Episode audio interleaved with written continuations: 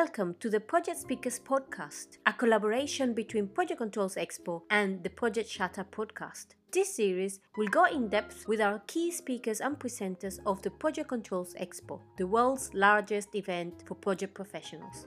In this podcast, you will get a chance to get up close with industry experts. So stick around for a raw, informal and informative experience with your hosts, Dale Foong and Val Matthews.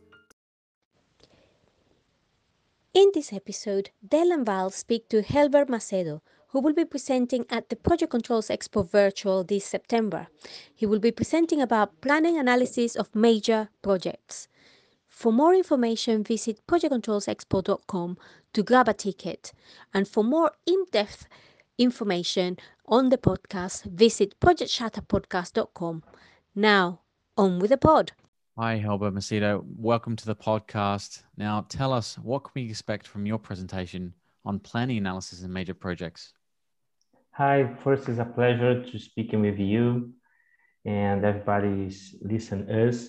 I will talk about major projects, analysis of major projects, and I developed this methodology in many projects in South America, and all of them is related with the oil and gas industry, but it can be applicable for all the industries, for example, renewables energy too.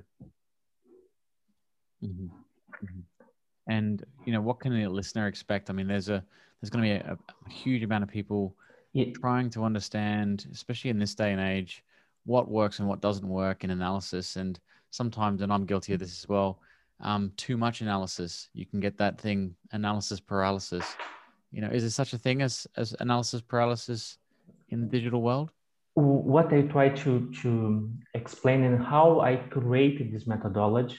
At that time, we had a problem in some projects. And we have a group of projects, we have a program of projects, and the owner said for us, we need to check the planning of these projects, because if one of these projects delay, it can affect the others projects. So the focus of this methodology is on deadline time. Of course, there's a direct correlation with the cost. However, the focus of this methodology is in that line. And how it is divided in two big steps. One is called documentation review, and the second is more famous, many people do it, is related to the schedule quality, when you use a software to check the quality of the Primavera P6, for example. So what you try to do in this methodology, in the planning? We need to check, because if you not check the quality of the planning, you can have a good schedule, but it's not reflect the reality. So we need to check documents like construction plan, supply plan, histogram, quantities, all these things you need to check if it's okay and it's reflect on the schedule. Mm-hmm. Yeah, no, excellent. Dale? Yeah, so that's interesting. Are you going to be talking about using specific types of software? You mentioned, you know, you do need software to analyze schedules, etc. Or are you going to take it more from the angle of, you know what, this is what you need to be looking out for as an individual, as a planner, or both maybe? Both. Honestly, almost of the case that I apply this methodology related to Primavera P6. Of course, there's some specific case that you can use MS-Project. However, because the complexity of the oil and gas projects, generally we use Primavera P6. And also in this methodology, in the second part, we check the quality of the schedule. So we need to check about constraints, milestones, about relationship of the activities. So we have a group of factors that we need to check on the schedule too. That's fantastic. And what can those listening to your presentation get that's different to what they might go and study or find online? What are the secrets and tips that you, without giving them away on this episode, that you might be, you know, just to whet the appetite a little bit? I think that first point is all these examples that I will provide is based on real case. So it's based on real problems that I had in my career. So this is the one point that you generally you not find on the books. So you can see an examples that happen in the real life. So this is one important point that will happen in the presentation. Oh, I love real life examples, Val. Are they successful examples? Are they ones where things were going wrong and you analyze them and the analysis improved the project? Unfortunately, the most of the case is about problems, because like I mentioned before, what I'm trying to see here is to provide a report. The product of this methodology is a report when you can find the key problems, the major problems, and of course, we provide some simulations too. So it's a very useful material for the contractor team and for the owner team. So I believe that any members of related with the project, work in the project, will be useful to know this methodology. Now that's really interesting. And so you've spent a lot of your experience, your working experience in sustainable energy, environmental, is that right? And also, honestly, I start my career in the nuclear energy when I worked for 1 year. However, I moved for the oil and the gas, and I worked for 13, 14 years. So the majority of my career is in oil and gas. However, okay. Now I am doing a master's degree in sustainable energy. And because my plan, I am understand how important we look for sustainable projects to create a sustainable world. And of course, in oil and gas, it's possible to improve the efficiency of the projects, efficiency of the process plant. So all these things we need to study, we need to apply to create a better world for everybody. That's amazing. And so your case studies, your real life examples, those will be based on oil and gas predominantly? Yeah, yeah. Awesome, yeah. Awesome. Val, what do you think about all of this? Oh, that's great. I think, you know, we need to share these success stories, because a lot of the time we do hear about methodologies, but we don't hear where they work and where they don't work. We do sometimes hear when they work. I'm reading your profile as well, and it's really interesting. You talk about benchmarking as well, which I think is a really important point, especially with the fact that we're getting more data now, and on these mega projects, there is a lot of information. Are you going to go into the details on how you kind of manage and organize information, especially from a planning perspective? Yeah, I believe that the future will be that analysis. We need to use this a lot.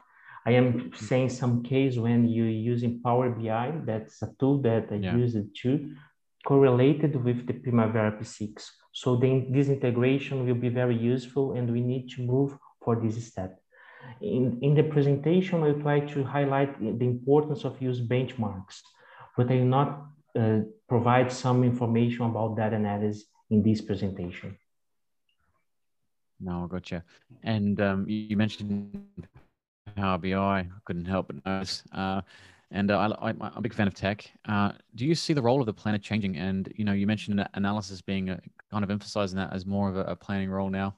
Is that something that's going to increase? How is that going to change from your perspective? Are you going to give away anything? I believe that will be, it has been very important. I saw in South America so many dashboards. So I can see that the project managers, I can see that the board, the directors are using so many dashboards. So this is increasing a lot to understand, and you can see that the high picture of the project. However, there is a dangerous if you not manipulate correctly this data, you can are provided the wrong information. So it's very important that you have a training, you are using the correct tool, and you understand what are you showing. Because sometimes, unfortunately, I saw some information that was wrong. And sometimes the board said some questions, and they destroyed the dashboard because it's not was constructed using the correct techniques. Mm-hmm. Mm-hmm. So you have, and I know you're not going to give it away today, but you definitely have some methodologies and techniques that you're going to share during your presentation at the Project Controls Expo Virtual, I believe. And I think the last one for me before I hand over to Dale is really around, you said something around simulation. Now, we get a lot of ideas around what if scenarios we plan. And the challenge with some of these what ifs is the time and the effort it takes to turn them around. And we see now with machine learning and other methods and applications that you can increase the frequency of what ifs and simulations. Do you see planners now, or are you talking about how planners might be working in this virtual world, this kind of simulation environment more? Yeah, I believe that's very important when you do some simulations to understand if the forecast is correct or no. So what do I try to show in this methodology? I will try to show when you understand the problems that happen. For example, if you have a problem in the startup sequence, because startup sequence is very important, generally you will find the startup sequence on the critical path. And if you have a problem on the startup sequence, probably your deadline is wrong. So I saw some case that they forgot a relationship between two important steps in the startup sequence. And when you do the disconnection, the deadline is so different. So we need first understand the problems. And of course, then you need to do simulations. You need to solve these problems, and you need to check what is the result that you have on your schedule. So it's crucial. Simulation, understand, create scenarios is very important too. For example, sometimes it's a good idea. You check if you have a problem in this critical equipment, what will happen in my construction. So it's very useful to check if, for example, your critical path is good or no. And in this case, the second point that I would like to highlight is about the importance of experience of your team. Of course, sometimes it's very good you have young professional and old professional, but it's very important that some members of this team understand about the project and can check if what the schedule is showing is correctly. It's what will happen on the construction. Yeah, that's really interesting, Helber. And I agree with you. If you start off incorrectly, it's like a domino effect, right? It's those fine margins, and all of a sudden you end up, years apart where you should be.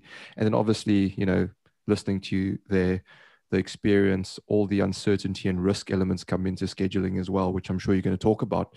But before we head towards the end of the podcast, I just wanted to maybe touch a little bit. We spoke a lot about schedule analysis, planning, etc.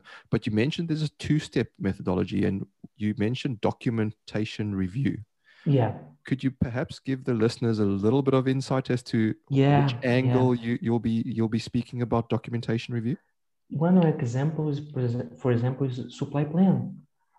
On supply plan, you can get the data and dates from when the critical equipment will arrive on the site. And you need to check if this information is the same on the schedule. Sometimes, unfortunately, both documents is not showing the same information.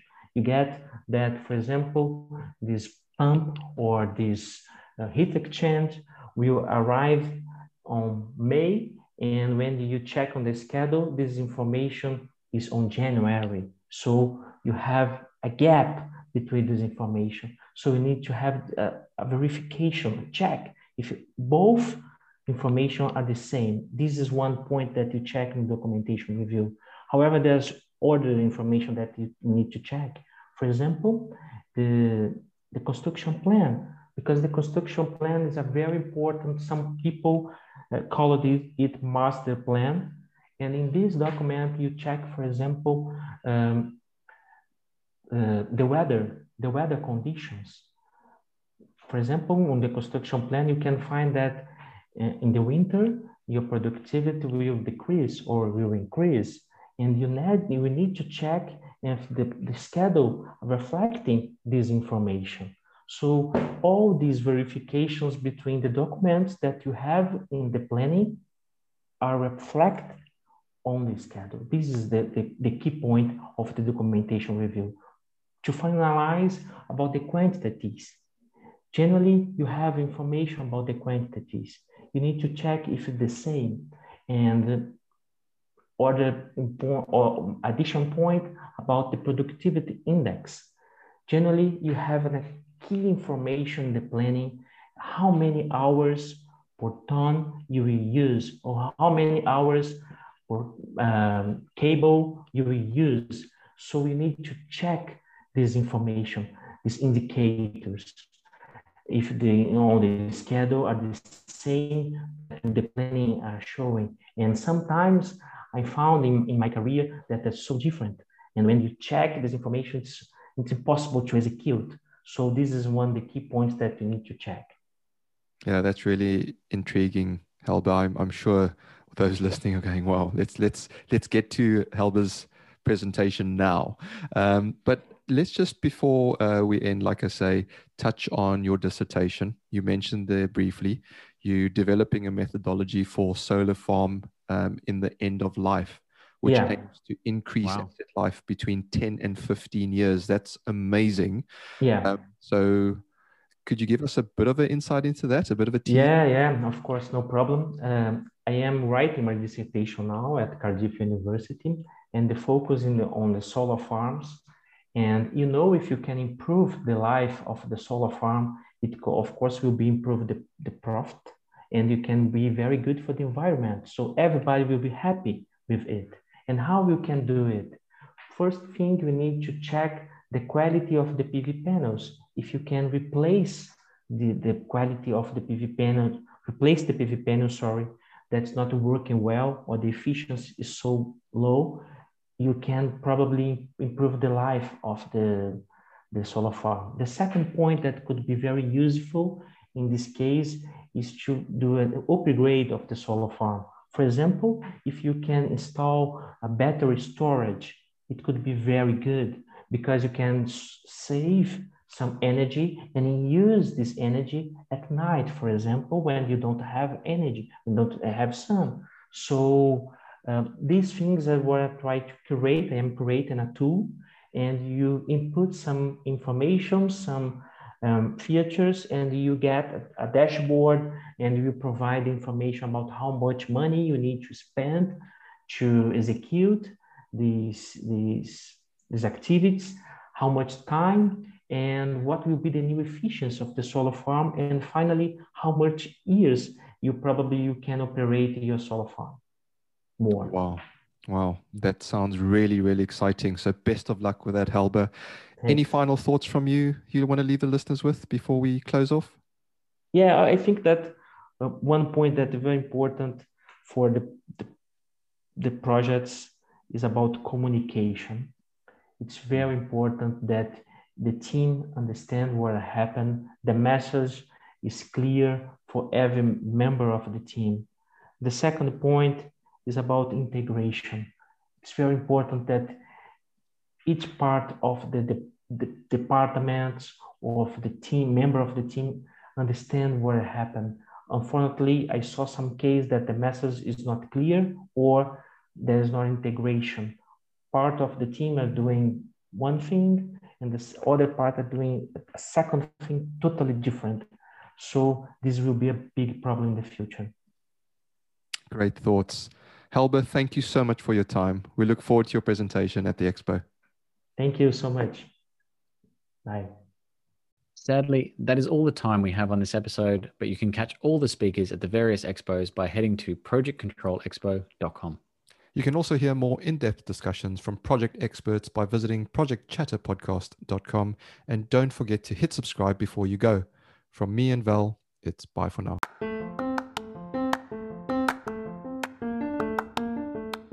The views, thoughts, and opinions expressed in this podcast belong solely to the participating individuals and not necessarily to the individual's employer, organization, committee, or other group or individual.